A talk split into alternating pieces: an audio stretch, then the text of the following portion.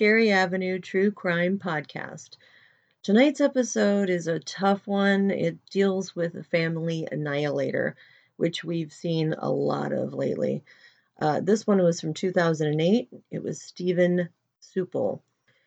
Stephen Sueppel murdered the entire family and then killed himself. We have been seeing this a lot lately in the news. Not that it's anything new, but um, Chris Watts, most recently, sure you've heard of that. His pregnant wife Shannon and their two young daughters disappeared in August of this year. And, um, you know, he was pleading for their safety and for their return that killed them. There was another one uh, who took off, Robert Fisher. He shot his wife in the head, uh, cut her throat, and then slashed the throats of his 10 year old son and his 13 year old daughter. This was in 2001, and he disappeared.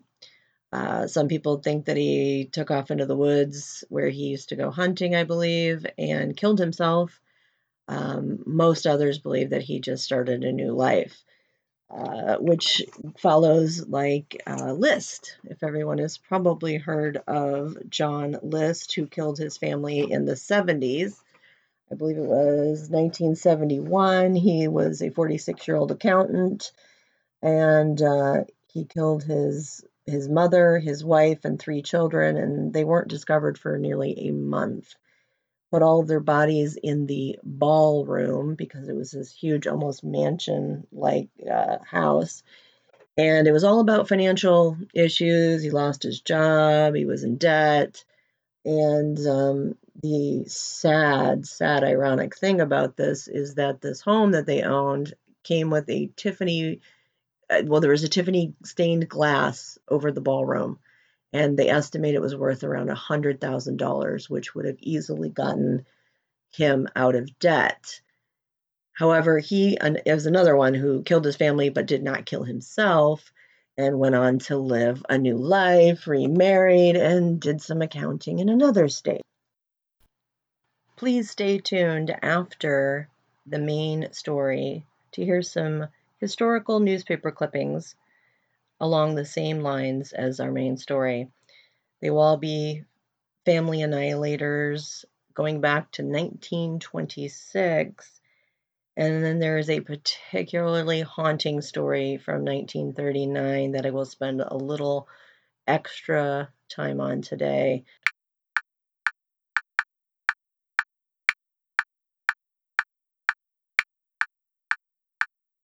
Sunday, Easter Sunday, March 23rd, or the morning of Monday, March 24th, 2008, Steven Sueppel committed multiple murders in Iowa City, Iowa. On Monday morning, March 24th, Steven Sueppel makes a 911 call.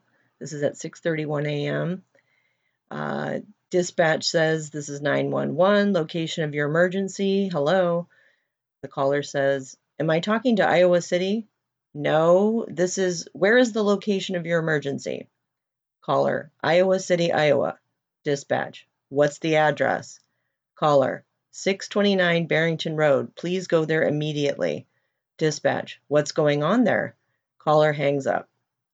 And then Monday morning, that same morning, the 24th, 6:36 a.m., just 5 minutes later, Sueppel dies in a fiery crash on Interstate 80 Witnesses indicate that he was driving at high speeds and seemed to have deliberately crashed into a concrete pillar. At 6:45 a.m., they find Cheryl Sueppel and her four adopted children, Ethan 10, Seth 9, Mira 5, and Eleanor 3. All dead, apparently, of blunt force, multiple blunt force trauma injuries to their upper torsos and heads. Police recover from the scene the presumed murder weapons, two baseball bats. Police go on and try to piece together uh, what happened, and they come up with a timeline of the murders. Sunday a.m. This is the morning, Easter morning. The Sueppel family attends Easter Mass at St. Mary's Catholic Church in Iowa City and Stephen and Cheryl's parents are there at the mass as well, and uh, other family and friends that say they didn't notice anything unusual. They, they noticed nothing unusual about anyone's behavior. Sunday at 8 p.m., a family friend stops by the Sueppels' house, uh, visits with them, and the friend does say that they saw one of the children but noted nothing unusual. Sunday at 11:30 p.m., Stephen Sueppel leaves a message for his father and brother at their law firm. In the message, he states that his family is in heaven. It is believed that his wife has been killed by this point, although the children were likely still alive. Sunday 11:30 p.m. to Monday 3:45 a.m. They're not sure exactly when in this time frame, but at some point according to a letter that Stephen wrote, he allegedly gathers his four children into the family van, which was parked in the garage, and tries to kill the children and himself with carbon monoxide poisoning. When this doesn't work, Stephen ushers the kids back into the house, bludgeons them to death, uh, apparently using the baseball bats that the police found. The three oldest children were found in their bedrooms. Eleanor, the youngest, was found downstairs in the toy room. Monday morning at 3:45 a.m., Stephen leaves a message at the office of his former employer Hills Bank Details of this message were was not wasn't disclosed. Monday, 3:50 a.m., Stephen leaves a message on his home answering machine, right there in his house that he's at. He leaves a message on the home answering machine expressing his regret. Monday, 4:01 a.m., Stephen leaves a second message on his home answering machine. In this message, he indicates that he tried to drown himself in the Iowa River at Lower City Park but he kept floating. Monday, 6:31 a.m. 911 dispatchers receive a call directing them to the home of Stephen and Cheryl Sueppel, telling them to go there immediately. This is the call that Stephen made from his cell phone, and he disconnected before identifying himself. Uh, and then, of course, at 6:36 a.m., the uh, witnesses see Sueppel drive into the concrete pillar Stephen Sueppel was born on August 13, 1965, the son of William and Patricia Tierney Sueppel. He graduated from Regina High School and the University of Northern Iowa. Cheryl was born February 21, 1966, in Sioux City, Iowa, the daughter of John and Gazella Frey Kesterson. Cheryl was a graduate of City High School and the University of Iowa with a bachelor's degree in education. Cheryl and Stephen were married on June 13, 1990, at St. Mary's Catholic Church in Iowa City. The couple had adopted four children together from South Korea Ethan, 10, Seth, 7, Mira, 5, and Eleanor, 3. Cheryl Sueppel was a teacher in the Iowa City School District from 1989 until 2001 at Mann, Penn, and Wickham Elementaries. Cheryl Sueppel taught third and fourth grade before leaving to raise her children. In early February of 2008, Cheryl started working as education and training coordinator at 4C's Child Care Resource and Referral in Iowa City. The Sueppel name is well known in Iowa City. William F. Sueppel, Stephen's father, is a partner with Meardon Sueppel and Downer Law Firm in Iowa City. William J. Sueppel, Stephen's brother, also is an attorney at the firm. So, what led to the tragic events for this beautiful family? Well, in February of 2008, Stephen Sueppel was accused of stealing $559,000 from the bank that he worked for. He was a former Hills Bank and Trust executive. He pleaded not guilty to the embezzlement and money laundering charges uh, at the U.S. District Court. The judge set the trial for April 21st. Sueppel was released on $250,000 personal bond, and he would only have to pay that if he violated the terms for his release. The judge said that he didn't have a criminal history, and government officials did not consider him a flight risk. Straight from an article by Greg Hannigan of the Gazette on February 21st, 2008. It says, Sueppel, 42, of 629 Barrington Road in Iowa City, was charged with one count of embezzlement of bank funds and six counts of money laundering while serving as the bank's vice president and controller. The government also is seeking the forfeiture of the 559,000 and $40 Sueppel is accused of stealing. The embezzlement charge carries a maximum penalty of 30 years in jail, a $1 million fine, and five years of supervised release. Each money laundering charge is punishable up to 20 years in jail, a $500,000 fine, or twice the value of funds allegedly stolen, and three years of supervised release. Wednesday's arraignment was Sueppel's first court appearance since a federal grand jury indicted him last week. The indictment, which followed an investigation by the FBI and the Johnson County Sheriff's Office, says the alleged thefts began on July 26, 2000, and continued until September 12, 2007. The hearing lasted 15 minutes. Sueppel, dressed in a navy blue suit and wearing glasses, spoke only when the judge asked questions, giving mostly just short yes and no they also told him he cannot possess any firearms, narcotics, controlled substances, or drugs without a prescription. Despite Steven Sueppel's recent legal problems, friends and family were shocked by the apparent violent deaths of a six member family that they described as extremely loving. In a statement, the Sueppel's parents said family members had looked for signs of stress recently but saw none. Various family members were with Stephen, Cheryl, and the children during Easter weekend, and they saw nothing unusual. The Reverend Kenneth Kuntz of St. Mary's Catholic Church in Iowa City, where the family worshiped, said he went to the home of Stephen Sueppel's parents Monday morning where the family had gathered. They were in a state of shock, I guess I would say, he said. We were able to pray with them and be with them. Stephen, Cheryl, and their four children attended Easter Mass just this past weekend, Kuntz said. He went on to say that they had done a wonderful job of adopting the four children, always appeared to be a caring and loving family. Sister Agnes Giblin, a nun who was Stephen Sueppel's third grade teacher, said that Stephen seemed to be rallying. Last fall, when authorities started questioning him about thousands of dollars apparently missing from the bank where he worked, Sueppel's upbeat demeanor turned dark. He looked haggard and down as anybody would be, said Sister Agnes, a longtime nun who prepared the couple for marriage in 1990. But I just found him coming back to his old self. In fact, we were commenting that he was looking really good lately.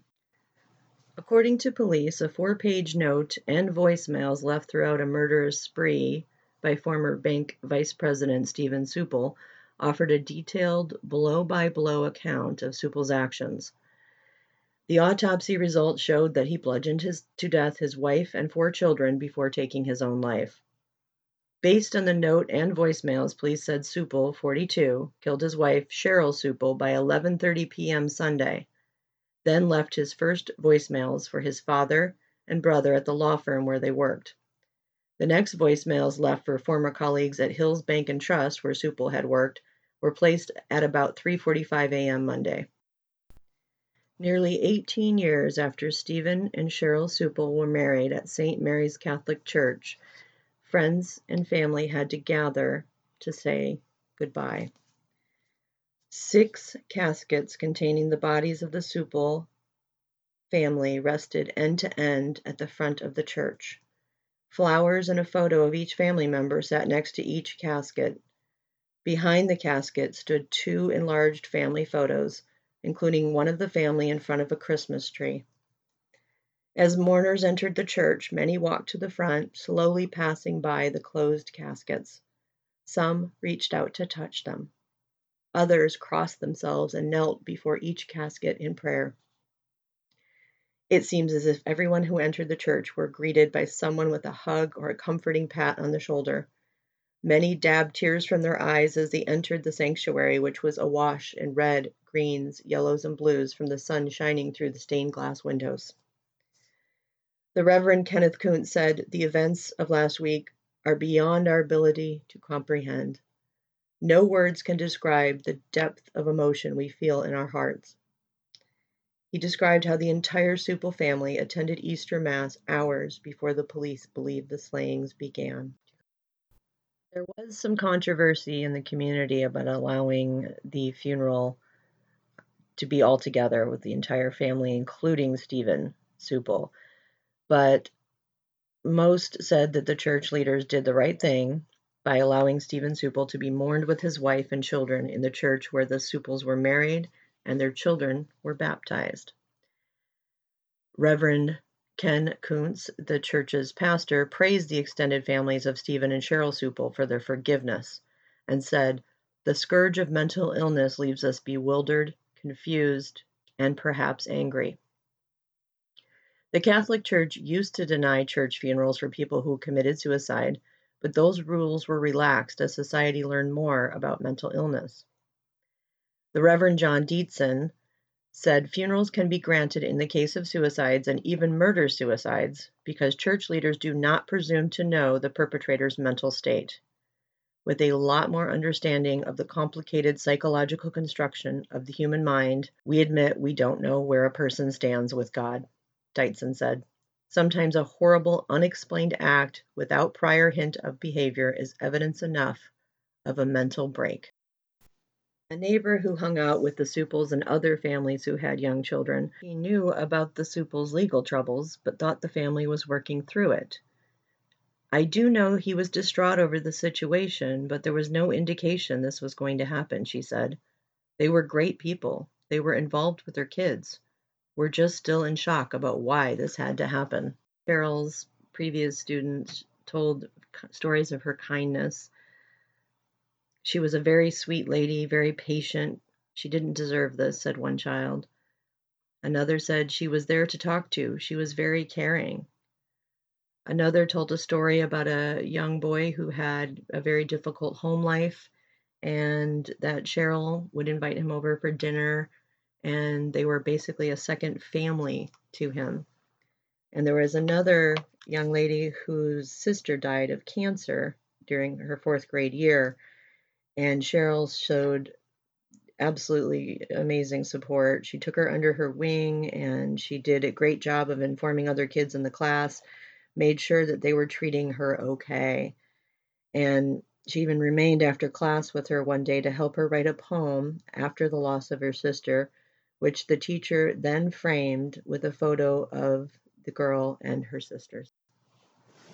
Men are often driven to murder their families by intense feelings of shame resulting from a job loss or a perceived inability to provide for family members.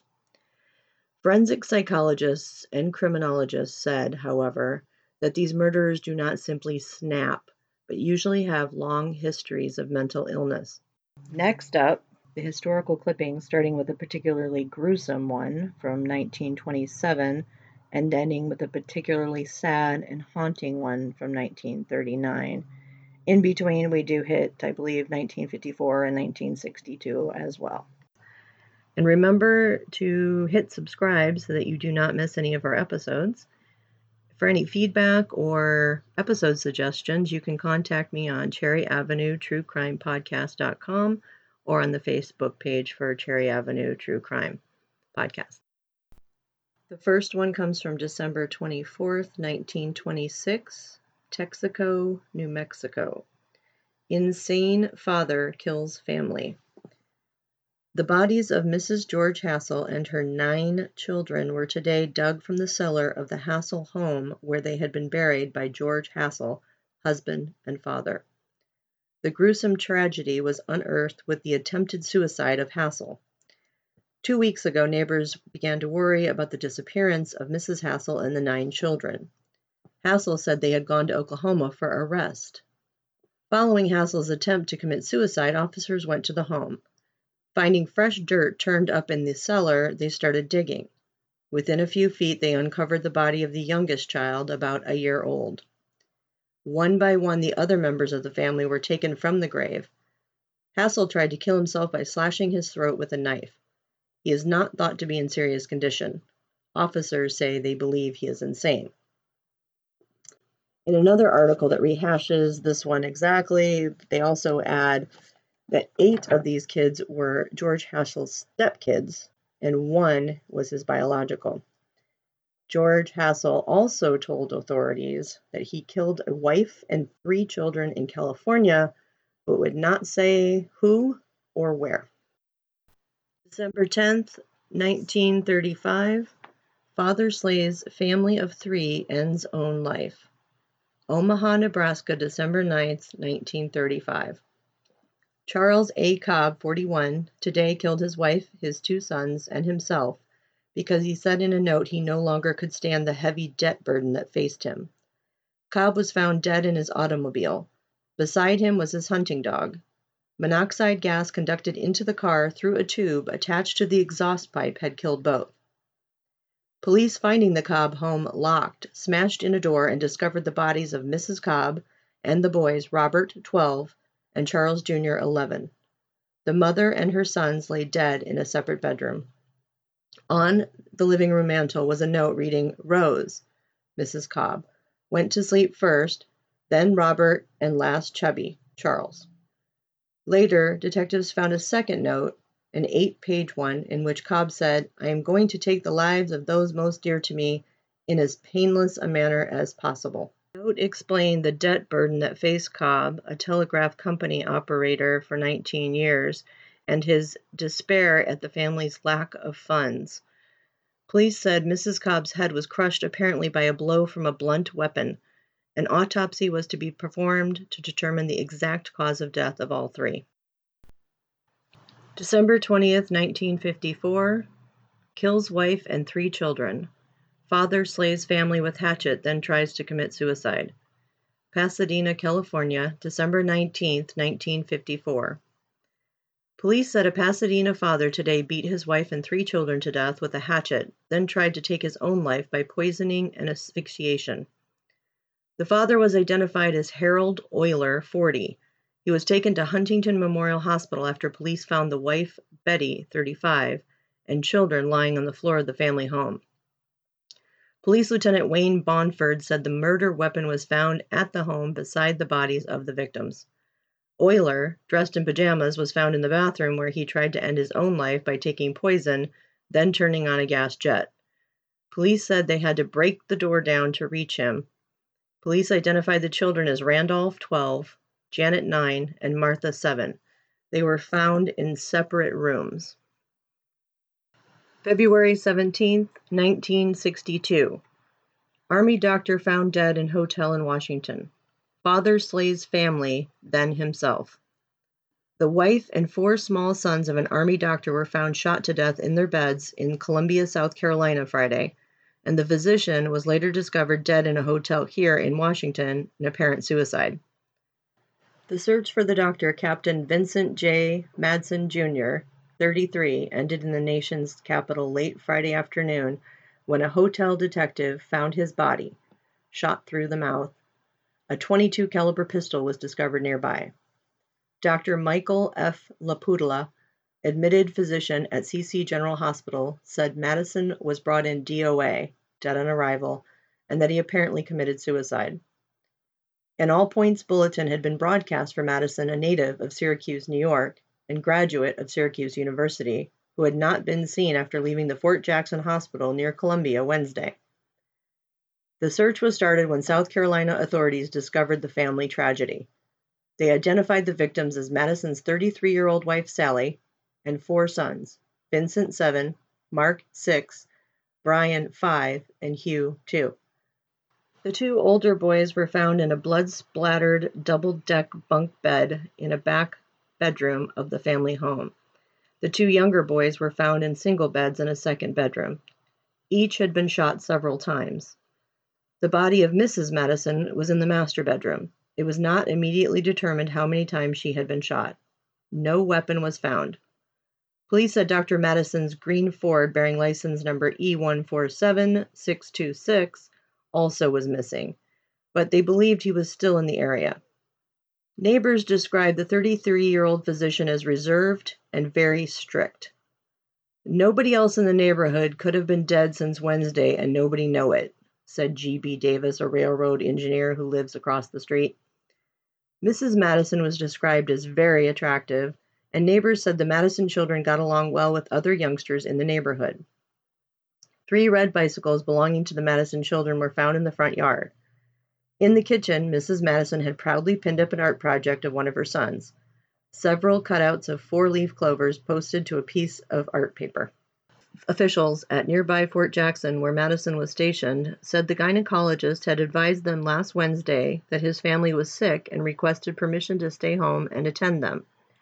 His request was granted, but when he failed to show up for duty Friday, as scheduled, an officer went to the home to investigate.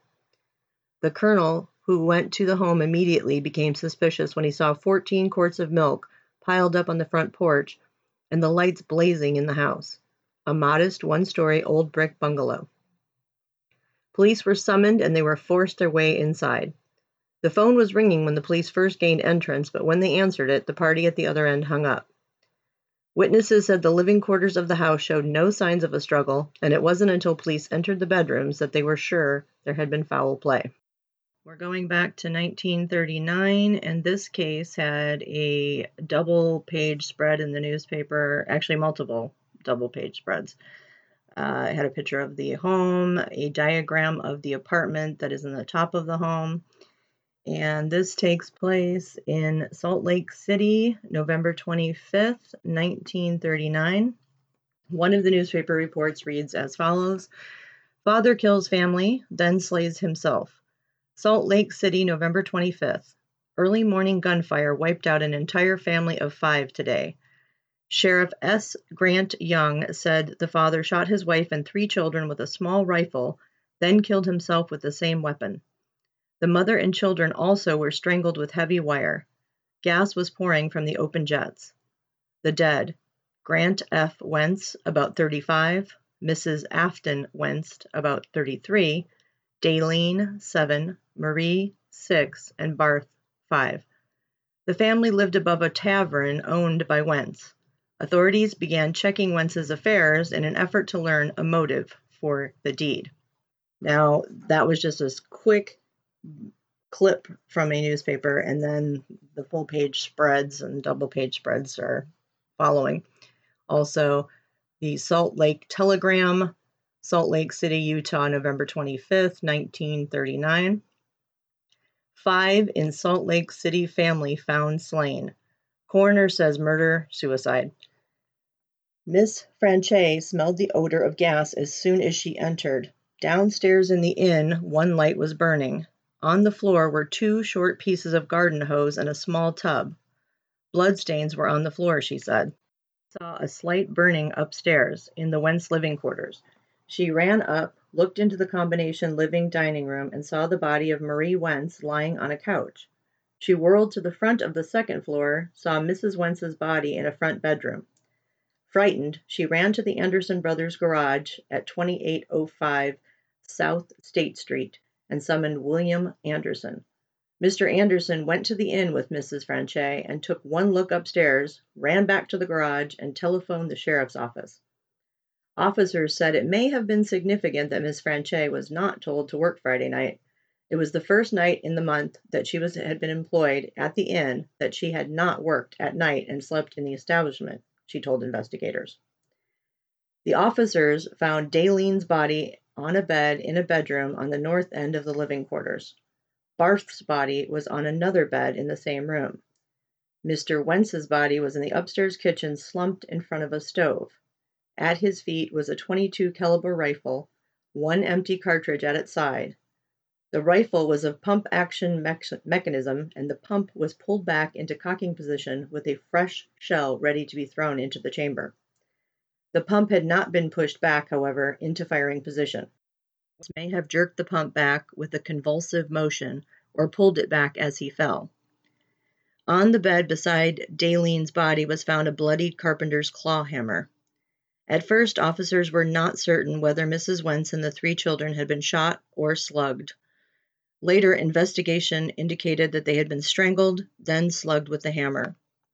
Downstairs, in a wastebasket behind the beer bar, officers found four pieces of heavy insulated wire, apparently cut from a radio antenna outside. They found bits of hair and blood on the wire. Officers said the wires apparently had been used in strangling the woman and three children whose necks bore marks. Presence of the pieces of hose and tub, along with a pocket knife found beside them, could not be explained by the officers. Neither could the bloodstains downstairs. They said, however, that Mr. Wentz apparently had strangled and slugged the victims upstairs, then the pieces of wire behind the bar to dispose of them, turned on the gas in the downstairs stove, then gone up to the kitchen and shot himself. Investigation showed that gas had been turned on in four jets and a warming oven in the downstairs stove. Examination of the bodies at Salt Lake General Hospital, Dr. George N. Curtis, county physician, said the mother and three children apparently had been first strangled, then struck on the heads. There were no bullet wounds, he said. He said examination of Mr. Wentz's body showed that a bullet had been fired into one nostril and had lodged in the head. Apparently, the rifle muzzle had been placed against the nostril, then the gun fired, he said. There were no external powder burns, but evidence of burns was found inside one nostril, he explained. The motive for the tragedy was clouded. Miss Franche told officers there never had been any evidence of difficulty within the family. The family seemed happy, she said. She could tell of no domestic quarrels. Marshal Price knew the family, and he said that never had any indication of trouble, save possibly financial. The family apparently had plenty of financial trouble, he said. They had just bought the property and Mr. Wentz had told me he was paying $65 a month on it and that he spent nearly all their money fixing it up. Shelf of the bar at the Instead Inn, officers Saturday morning, while searching for clues to help them assemble the facts behind the Wentz slaying, found an almost empty whiskey bottle and a quantity of papers. Bills paid, bills due, and business matters pending. Some of them indicated that Grant F. Wentz had at one time paid $1,000 to become distributor for penny hand lotion machines, that he later had sold his holdings for $40. Police theorize that Wentz spent much of the night going over his personal papers. William Anderson, operator of a garage and service station at 2805 South State Street, who notified the sheriff's office, ran to the Wentz home after Ming Toy Franche first had noticed presence of gas at the house. My father, James C. Anderson, came running to me and said that the Wentz house was full of gas and they all must be dead, Mr. Anderson said. This was after Ming Toy Franche, who had been employed by the Wentzes, had come running from the Wentz home. They both were so excited that I don't know just what all they said. I ran to the Wentz home, opened the door. I could smell gas, and upstairs we saw the bodies. When I got there, I thought it was just gas. I ran to each of the rooms to see if any of them were alive. I saw that they apparently were not, and then I called the sheriff's office.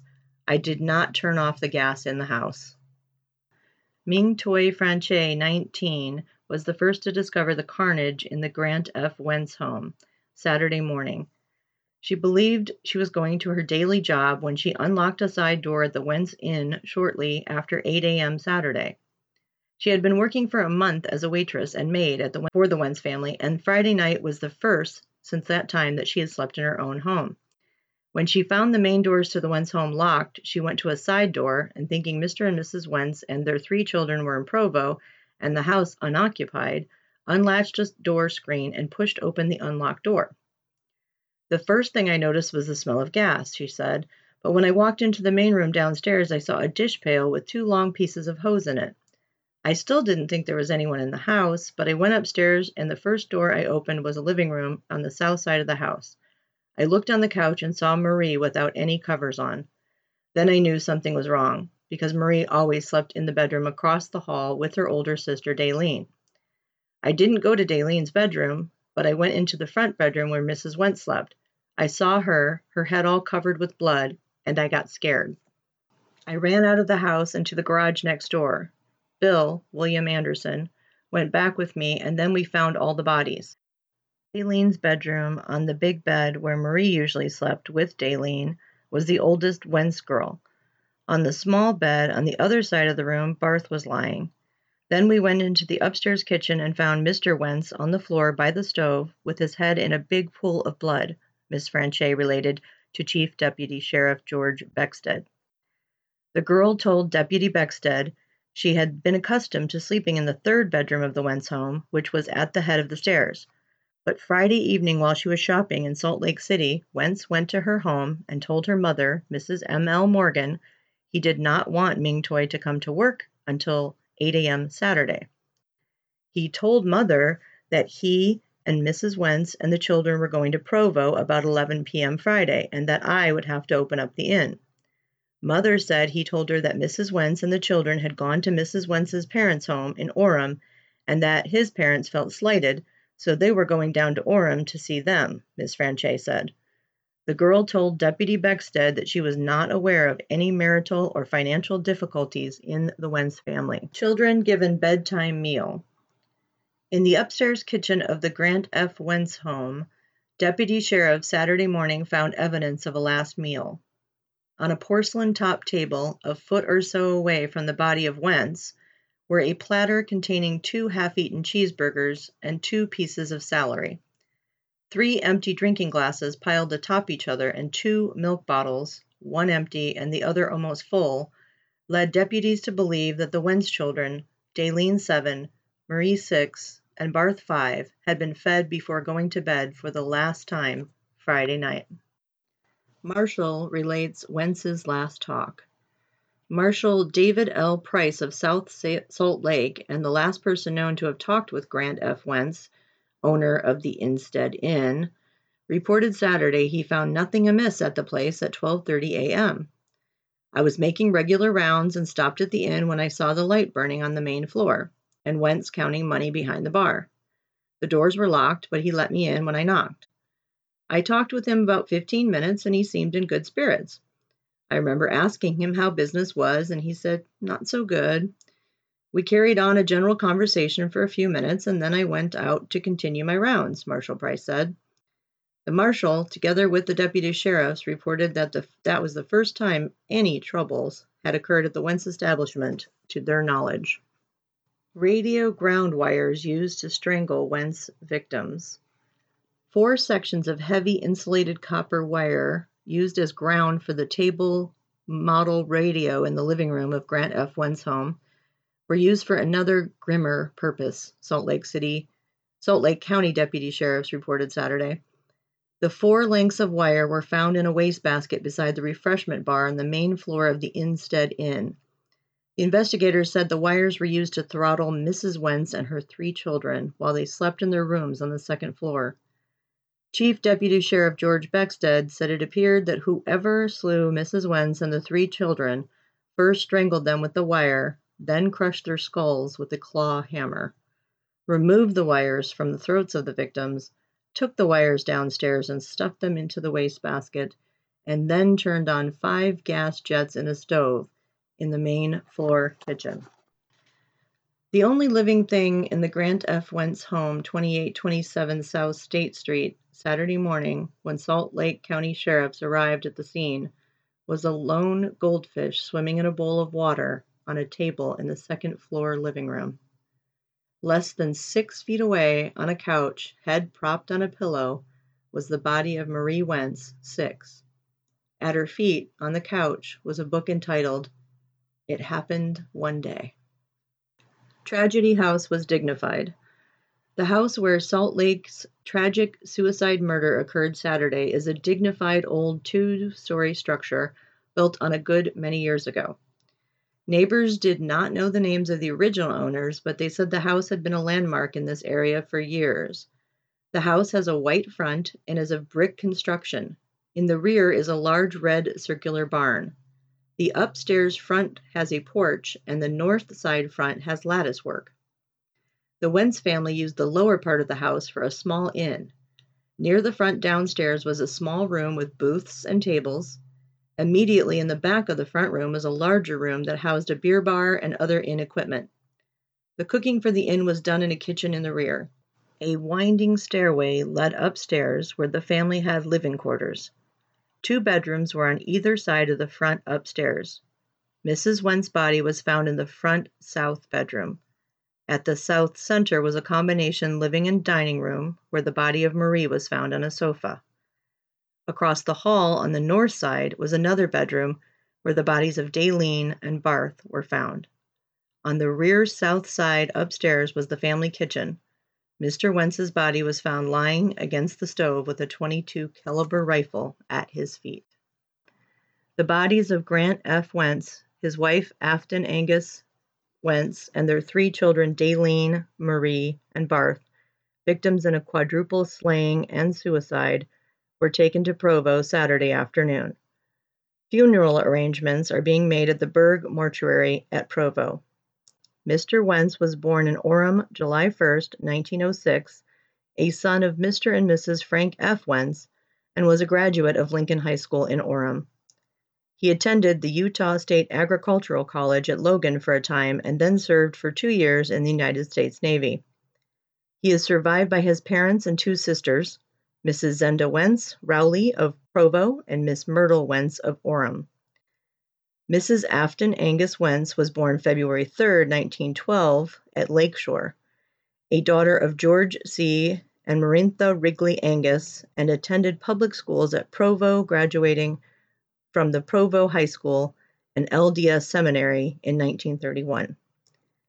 She was married to Mr. Wentz in the LDS Temple at Salt Lake City on March 16, 1932, and the couple then moved to Orem where they operated a chicken ranch. They remained in Orem until March of 1939 when they moved to Salt Lake City and established a lunchroom business. Mrs. Wentz was active in the LDS Church, work in Orem and participated in Relief Society activities. In addition to her parents, she is survived by three brothers J. Woodruff Angus, John and Tad Angus, all of Provo.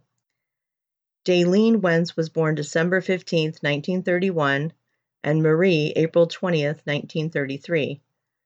Daylene was a second grade pupil at the Woodrow Wilson School in South Lake and South Salt Lake, and Marie was a first grade pupil at the same school.